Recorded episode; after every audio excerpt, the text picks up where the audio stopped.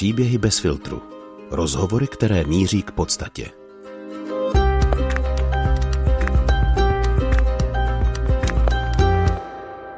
Věra Roubalová Kostlánová je psychoterapeutka. Dlouhodobě se věnuje práci s uprchlíky a příchozími, v současnosti třeba supervizím příchozím z války na Ukrajině. Je také dizidentka, jedna z posledních mluvčích Charty 77 a držitelka ceny paměti národa. Ve své praxi se zabývá transgeneračním přenosem traumat holokaustu, který jako židovka také sama zažila. A i proto si s Věrou dnes povídáme hlavně o přijetí. Jak přijmout všechny těžké věci, které nám život klade pod nohy? Jde přijmout rány komunistického režimu, i když vám rozbíjí rodinu? A jak přijmout svou židovskou identitu? U poslechu příběhu Věry Roubalové Koslánové, srdečné a statečné ženy, vás vítá Hana Strašáková. Řekla jsem si takhle na začátek, kdyby si představila, protože se věnuješ ve své práci i supervizím, že jsem teď tvoje supervizorka a sedíme na, na tvých supervizích. Co by bylo téma nebo věc, které, které bys se mnou chtěla probrat? No tak já bych ti dala svoji eh, takovou základní otázku supervizní a to je, co potřebuješ. Mm-hmm. A krásně bych to hodila na tebe. Mm-hmm. Takže takhle bych to dělala.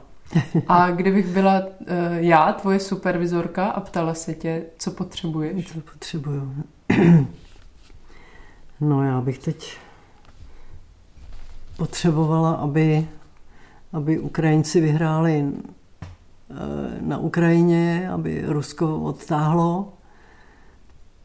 Pak bych potřebovala, aby se uklidnila situace v eh, Izraeli a to v tom smyslu, aby prostě byli vrácený rukojmí a bylo možné se tam domluvit na dvou státech, izraelským a palestinským. No.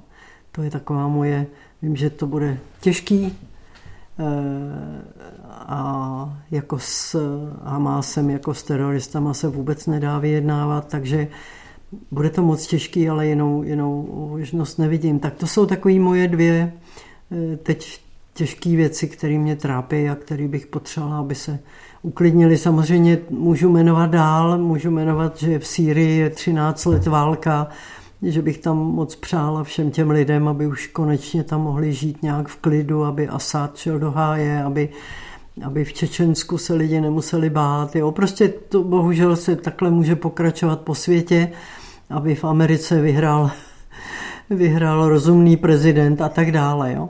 Takže eh, eh, to bych asi potřebovala. Jsem taková teď hodně jako v tom světě, co se týče mě osobně, tak já jsem spokojená.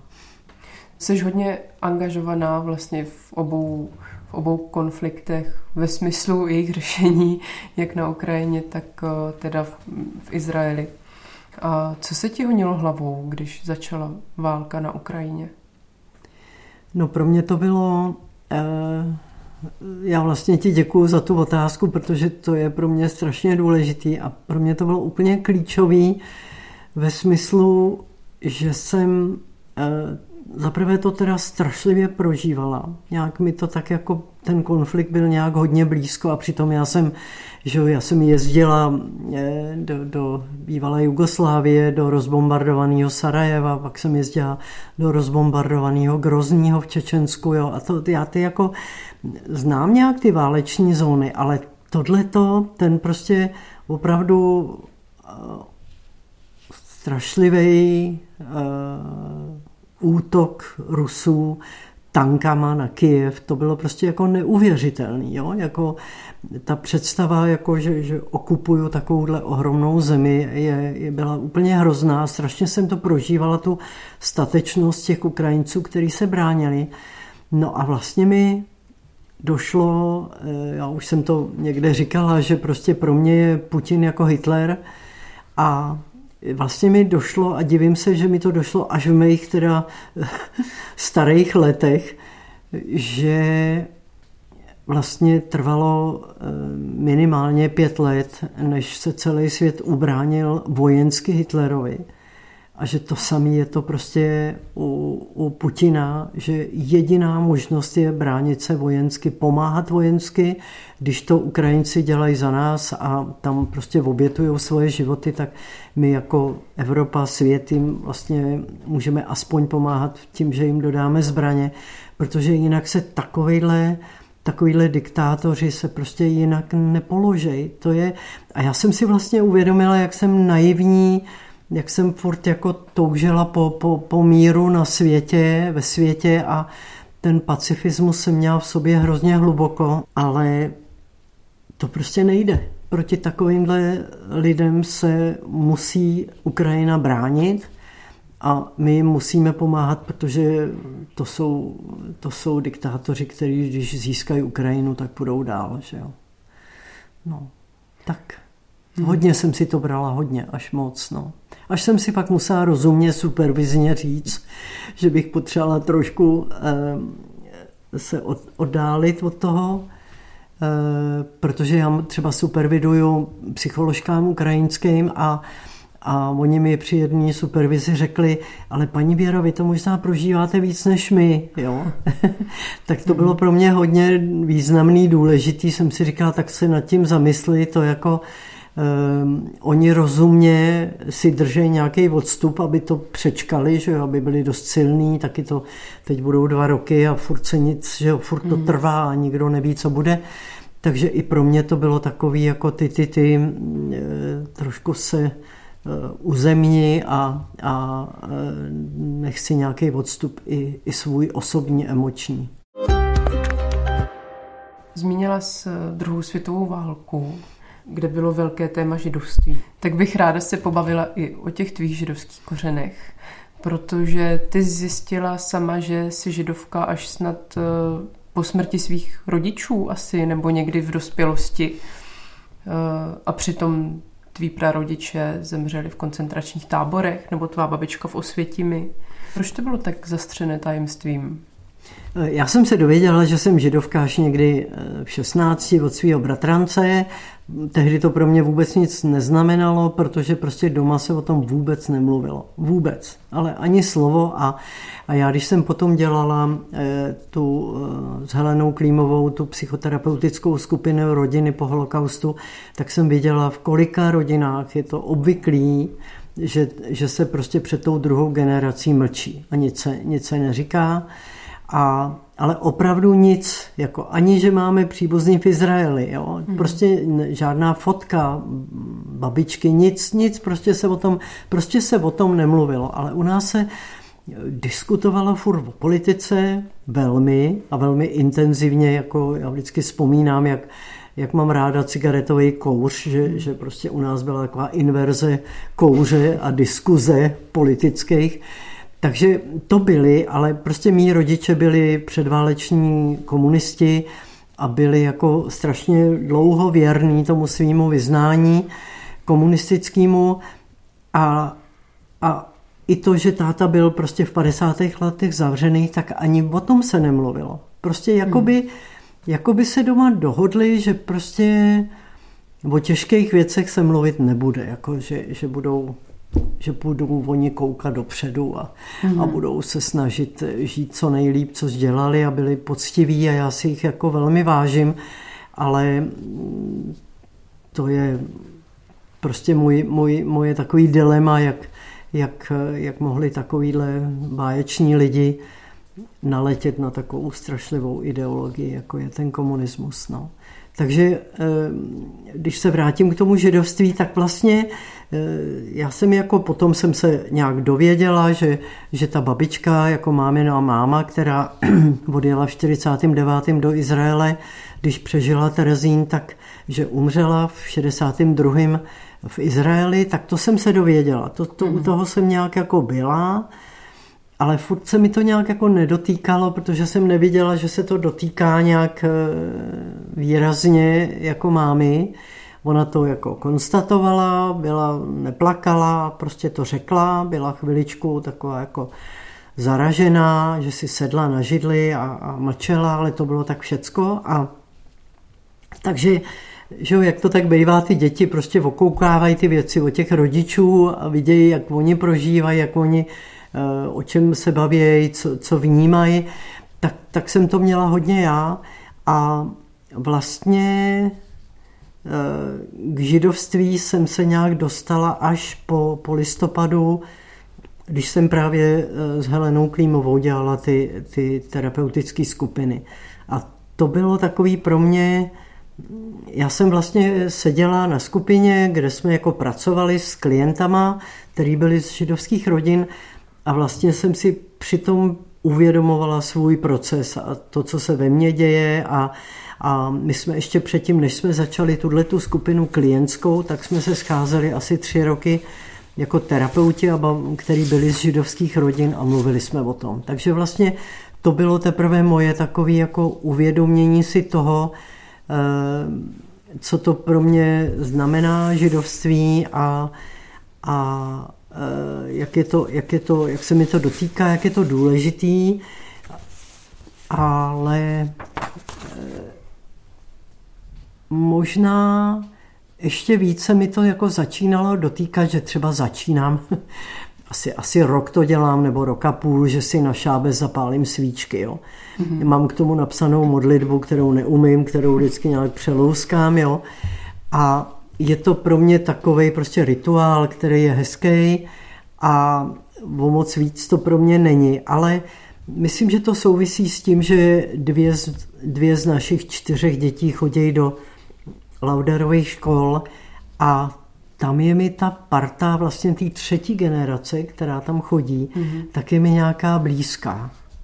To mi nějak, to je mi nějaký strašně sympatický a vlastně i ta rodina mojí dcery Marty i, i mají k tomu blíž rozhodně, mají k tomu docela blízko, takže to je pro mě takový jako uh, jak bych to řekla, já tyhle věci vždycky vnímám, někdo třeba si to naštuduje, přečte, eh, vydiskutuje a já to mám nějak přes lidi. A když to vidím, eh, že, že nějakým směrem jdou lidi, kterých si vážím a kteří jsou dobrý, tak mi to přitahuje a eh, nějak mě to ovlivní. No.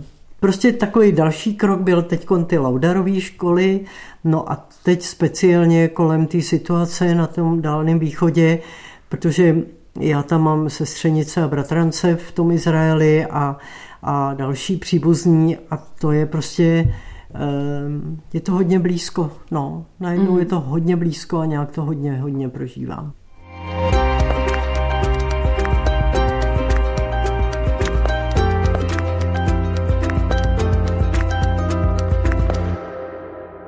Ty se vlastně věnuješ že transgeneračnímu přenosu traumat ve své terapeutické praxi. Jak s tím bojovala ty, teda, nebo jak jsi to prožívala ty? No já jsem já jsem si nejdřív, já si uvědomovala dlouho a vlastně jsem se trošku styděla za to, že toho tak strašně málo vím o té židovské rodině. Jo. Mm-hmm. A myslím, že to mám do dneška, že to je vlastně ostuda. Jo protože můj dědeček, táta táty byl zakladatel židovského muzea v Praze a já o něm vím tak strašně málo, o jeho ženě Sofii, že jo, která skončila v plynu v Osvětimi, o druhým dědečkovi, který teda e, stihnul, já vždycky říkám, že stihli zemřít v 42. roce ještě před transportem, a pak mimo to my jsme měli prostě, naše rodina byla obrovská, jak ze strany táty, tak ze strany mámy a tam bylo strašně moc zavražděných. Takže e, cítila jsem spíš ze začátku takové jako, jako, že je to ostuda, že o tom málo vím. A to bylo takový nej, nej, nejsilnější dojem, bych řekla. Jo. Mm. Pak jsem si to jako dovolila prožívat, eh, co to pro mě je, Eh, a uvědomovala jsem si, jak to všechno nějak beru čistě přes holokaust. Jo. Že vlastně holokaust byl pro mě to nejstrašnější, co se mohlo stát, protože to prostě bylo řízený, naplánovaný, dopředu hlášený likvidace židů a, a jiných že, Romů a, a, a jiných, eh, jiných skupin. A bylo to prostě odpudivě, organizovaně eh, dělaný a tak to pro mě byl jako ten holokaust, byl to nejhroznější účel, u kterého jsem nějak všechno, eh, všechno mi končilo a teď už teda několik let si jako uvědomuju, že že ten židovský osud byl nějak vždycky takový, jo? že vždycky ty pogromy byly, vždycky to bylo jako ta nenávist k židům byla. Je to samozřejmě, nedávno se mi vnučka ptala proč, no já to neumím, já to neumím říct proč. Jo? Je to jako mluvit o tom, jestli jsou takový nebo takový židi, to mně přijde, že jsou jistě různí, dobrý, špatný, prostě židi jsou jako, jako lidi, ale bude tam právě samozřejmě nějaký, nějaký poselství daný, daný Biblí a daný, daný starým zákonem a v podstatě i novým zákonem, protože že už víme, že, že Ježíš byl taky žid, jo. Ale a to právě, to je tak daleko a já to nemám naštudovaný a neumím to, jenom to tak jako cítím, vnímám a trošku se za to stydím, že to neumím přesně nějak vysvětlit, ale to, že ty židi jsou vždycky ty, na který se jako vytáhne jako to obvinění, to tak prostě bylo, bylo vždycky. No. Je to neuvěřitelný a je to daný i teď, když koukám na ten východ, jak taková zemička u moře, jo, jak, jak, jak kolik bojů se tam furt svádí a jak obrovský jako arabský svět jí chce, ne všichni samozřejmě, ale jí chce zlikvidovat. Jo. Takže je to prostě nějaký významný území, je to nějaký důležitý a já, protože nejsem propojená jako s, s Biblí a se starým zákonem, eh, furt si jenom říkám, že si to musím pořádně přečíst, tak eh, zatím, zatím jsem u toho šábesu, tak uvidíme, jak to půjde dál. Tak prostě zatím to mám všechno jenom přes pocity a ne, ne, neumím to vysvětlit. A jak se s tím naučila teda vyrovnávat? No tak eh, asi jako všichni židi, ale když si mluvila o tom transgeneračním přenosu, tak jako to je velmi složitá, složitá kapitola, mohla bych o tom mluvit dlouho, protože eh, to poselství, který se táhne od, od první generace přeživších, od, od holokaustu, bylo bylo hodně takový jako, eh, jako strašně úzkostní a plný obav, aby eh, ty další generace nedopadly podobně. Aby zase nebyl další holokaust, aby, nebyli, aby nebyli zraňovaný. Velmi důležitá věc je tam, aby nebyli nápadný, aby moc nevyčnívali, aby mm-hmm. prostě, eh, aby, aby byli třeba profesně výborný, jo, ale jinak moc jako nevystrkovat růžky, protože ta mhm. zkušenost s tím, že, že vždycky budou nějak obvinovaný, ta byla hluboko pod kůží, tak to, bylo, to je třeba jedna věc, která byla pro mě hodně důležitá a kterou já, který já se nedržím.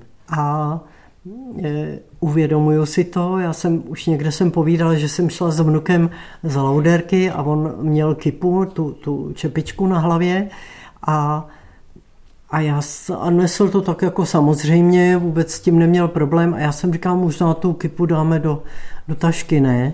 A najednou jsem si uvědomila, a kde se to vlastně ve mně, proč mě to vlastně napadlo, jako hmm. kde se to ve mně vzalo. Asi, asi to jako nebejt nápadná, někde, někde tam je, a, nebo nějaká obava, ale ne, není to jako, nemám nějaký vědomý strach, nebo, nebo jo, takhle to nemám, ale Prostě někde to tam bude a ten transgenerační přenos je právě to, že nám to ty přeživší, ty druhé generaci a my další a, a bohužel i dalším generacím předáváme tyhle ty věci. A, nebo další věc je, že jo, taková práce s emocema. Jo? Většinou ty lidi, kteří přežili koncentrák, tak aby přečkali tu hrůzu, kterou tam prožívali, že jo, ty, ty, ten, když jim odcházeli ty rodiče do plynu a takové strašlivé věci, tak se museli nějak emočně obrnit. A když to potom se jim povedlo přečkat a zakládali znova rodiny a chtěli mít prostě, chtěli, aby ten jejich, chtěli mít tady taky kousek štěstí, chtěli, aby jejich rodiny pokračovaly, tak samozřejmě se o ty děti strašlivě báli, aby zase nezažili nějaký úmrtí další. No ale na druhé straně jim neuměli dost často projevovat ty svoje emoce. Jo? Hmm. A samozřejmě ne všichni, já nechci vůbec paušalizovat, ale já jsem to třeba sama zažívala, že, že e, já jsem nějak se až, až pozdě ptala, proč já jsem se jako s dětma moc nemazlila. Jo? se svýma dětma. A přišla jsem na to, že jsem to měla i doma, že u nás doma taky to takhle jako moc nebylo. A takovýhle věci, to jsou jakoby detaily, ale eh, prostě ten transgenerační přenos se nese, nese, nese dál a je v různých věcech, je většinou je právě v těch obavách a v těch úzkostech a mohla bych o tom mluvit, mluvit hmm. dlouho. No. Je, je i v nějakých partnerských vztazích a takových věcích. A ty sama na sebe zažila nějaký útoky nebo zná znaky nenávisti skrz tu židovskou víru nebo identitu? Já opravdu ne, ale já si třeba z dětství opravdu nic nepamatuju.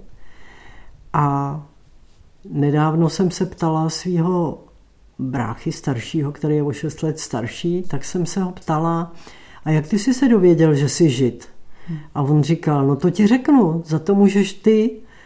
Eh, byli jsme, můj táta byl zavřený v 50. letech a tenhle starší brácha měl na starosti mě a mladšího bráchu ve škole, takže když něco se dělo a tohle se dělo něco v kuchyni, tak si ho zavolali a kuchařka říkala, ukázala na mě a říkala, tohle žídě bude jíst to, co dostane. Já jsem asi nechtěla jíst polívku nebo něco a oni si zavolali staršího bráchu. Kuchařka tohle to říkala. A můj brácha Pavel přišel domů a ptal se mámy, co je to žídě. No a ona mu hold vysvětlila, co je žídě. Jo? E, takže když se ptá, že si jsem někdy nezažila nějaký, já si to nepamatuju.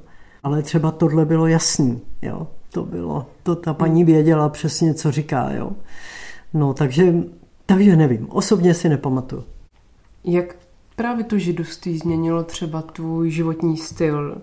Nebo vnímáš to i nějak jako náboženství vnitřně, nebo spíš jako ty židovské kořeny? Já myslím, že ještě ne, že to ještě neumím. Ve smyslu té víry. Ve smyslu té hmm. víry, no. Hmm. no jako... My se právě vždycky bavíme, že o tom, nebo se tě ptám, jak prožíváš tu víru a no. vlastně mi to pořád není jasný. Nebo... No, ale mě taky ne. Hmm. Jako, jo, já to, já to, hele, to je těžký. Já jsem opravdu vyrůstala v té jako fakt jako výborný, ale komunistický rodině, jo. Takže e, já jsem tím strašně nasákla a do dlouhých, já nevím, možná do 18, 19 jsem vlastně byla taková jako hodně nahlodaná těma rodičema. Jo? Mm-hmm. Ne, že bych byla komunistka, ale byla jsem pionýrka Věrka, to jsem byla a přednášela jsem. A třeba si mm-hmm. pamatuju, že jsem přednášela nějakou básničku o, o dětských botech v, v, v Osvětimi. Takže zase se mi to tam jako, vždycky nějak se mi to tam jako dostalo, jo. Ale Eh, myslím si, že ty mý rodiče právě proto, že to bylo výborný manželství, oni opravdu úžasně zvládli to, i to zavření a takže mě obrovsky, obrovsky ovlivnili a oni byli naprostí ateisti. Jo. To u nás se nikdy o víře nemluvilo, víra byl komunismus. A to je, to je věc, kterou jako já, jestli, jestli něco speciálně, nevím, proč to mám u mámy, u mámy jsem cítila takový nějaký sklon k nějakému fanatismu a to, mm. bylo, to bylo pro mě jako eh, nebo je, je v poslední době jako těžce sravitelný. Jo. Mm. Že, že opravdu ta víra v ten komunismus eh, byla obrovská, bylo to samozřejmě touha po nějaké sociální spravedlnosti, bylo to bylo to naděje po té eh, po druhé světové válce, že konečně bude nějaký spravedlivý svět a tak, ale prostě to, co se dělo že jo, v tom sovětském svaze, to byla taková hrůza už před válkou, že jo, to byla taková hrůza, že nějak se mi nechce, já už se jich nemůžu zeptat, ale ne, nemůžu uvěřit tomu, že by o tom prostě nevěděli, že no a i ty 50. léta to byly taky, taky strašlivé záležitosti a, a e, takže jako když by se mi zeptala, jak to nakonec dopadlo, tak moje máma teda e, zemřela v lednu 71, takže pro ní byla jako okupace e, v 68. roce strašlivá rána. Myslím, že, že jí to v podstatě, že jí to vzalo, vzalo zdraví. A No a táta ten se hodně posunul a potom nám i jako po podpisu charty v 77. roce, tak nám i pomáhal takže ten se posunul tak jako,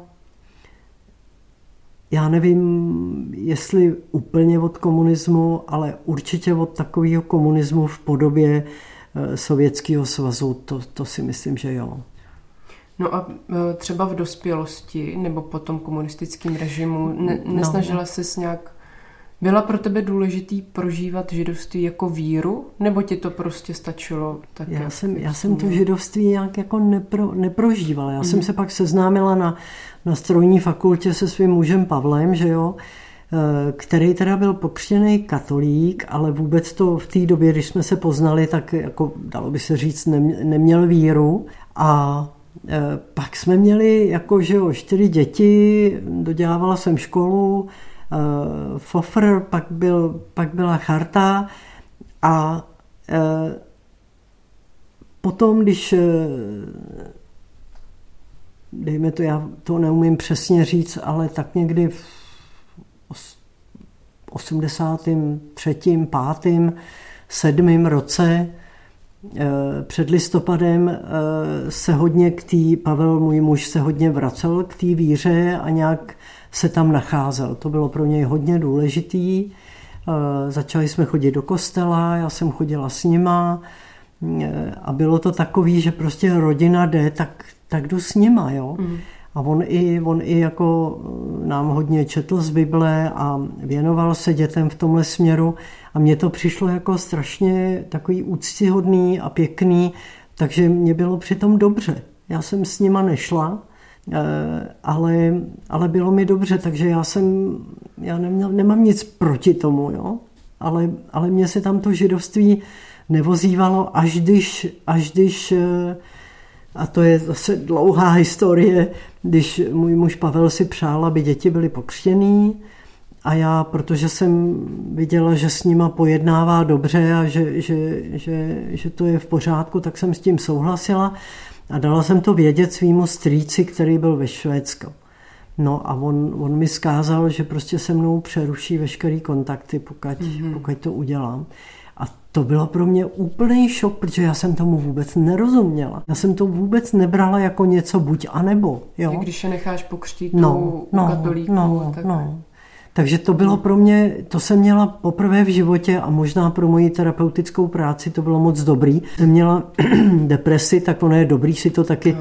zažít, ochutnat, co to je, jak je člověku najednou prostě strašně blbě. A nebyla to asi taková nějaká dlouho, taková prostě akutní, akutní krize, ale vlastně dokázala jsem se s tím vyrovnat tak, že zaprvé jsem měla svého muže Pavla moc ráda a vážila jsem si ho. A za druhý jsem si dovolila se jako vstekat na svý rodiče, který mě prostě nic neřekli. Ani o tom židovství, ani o nějaký víře, ani o něčem. A teď najednou mě staví, jako sice strejda, hmm. ale to je, to je jedno, to je bratr mýho táty, že jo, mě staví do takové role buď a nebo. Takže já jsem se vlastně jako rozlobila na něj a prostě nechali jsme děti, nechali jsme děti pokřtít. Pravda je, že v tom kostele mě strašlivě píchlo u srdce. Jo. To, je, to je úplně něco, to jsou věci mezi nebem a zemí, že o psychosomatika hmm. asi funguje. Takže to tak bylo. No a pak, takže opravdu jsme se se Strejdou, který žil ve Švédsku potom, tak jsme se vůbec nekomunikovali, ale bohužel to netrvalo dlouho, protože Pavel v, v říjnu 90 zemřel, no a Strejda přijel na pohřeb a najednou bylo všechno, všechno bylo jinak a my jsme se samozřejmě spolu bavili. Nebavili jsme se o židovství a o hmm. katolicismu, ale jako lidi jsme spolu se bavili a bylo mu to určitě líto, že, že prostě děti nemá, přišli o tátu. No. Umíš si teď vysvětlit nějak to, tu nevraživost mezi No to Židy umím, a... no právě jeho, jeho a mýho táty máma skončila v tom plynu, jo. Hmm. To je ta babička Sofie, jo. A oni, myslím, že můj táta se o tom zmiňoval, jestli si pamatuju, že měl velice za zlý v době druhé světové války, že se papež nechoval nějak statečně. Jo. Říkám to zase, nemám to naštudovaný, nemůžu, určitě by to chtělo pročíst si a argumentovat, ale že měl zprávy, co se děje v těch koncentrákách a co se děje prostě s židama a ne, prostě ne, ne, nekřičel, nekřičel. No. Takže tohle jsem vnímala, to si pamatuju od táty, sice už jako ve starších mých letech, ale to si pamatuju, takže on měl, myslím, jako ta averze vůči, vůči tomu katolicismu asi tam byla. Jo. Eh, já jsem ji takhle vnímala eh, a ono taky, to je těžký, že jo, když, když ti někdo takhle zavraždí mámu a další příbuzní, tak jako dovolit si se zlobit je, myslím, Pokračování rozhovoru a, poslouchejte a... na herohero.co lomeno bez filtru bonusy. S Věrou si dále povídáme o transgeneračním přenosu traumat i o tom, jak mu zabránit. Bavíme se i o tom, jak se vyrovnala se smrtí manžela, proč se ona sama věnuje psychoterapii, proč ji naplňuje práce s uprchlíky a proč strávila i se svým bratrem část dětství v dětském domově. Za spolupráci na rozhovoru děkuji Haně Kašpárkové a Antonínu Kánskému. Díky taky Věře a jejímu manželovi Františkovi. Díky za vaši přízeň. Naslyšenou se zase někdy těší Hana Strašáková.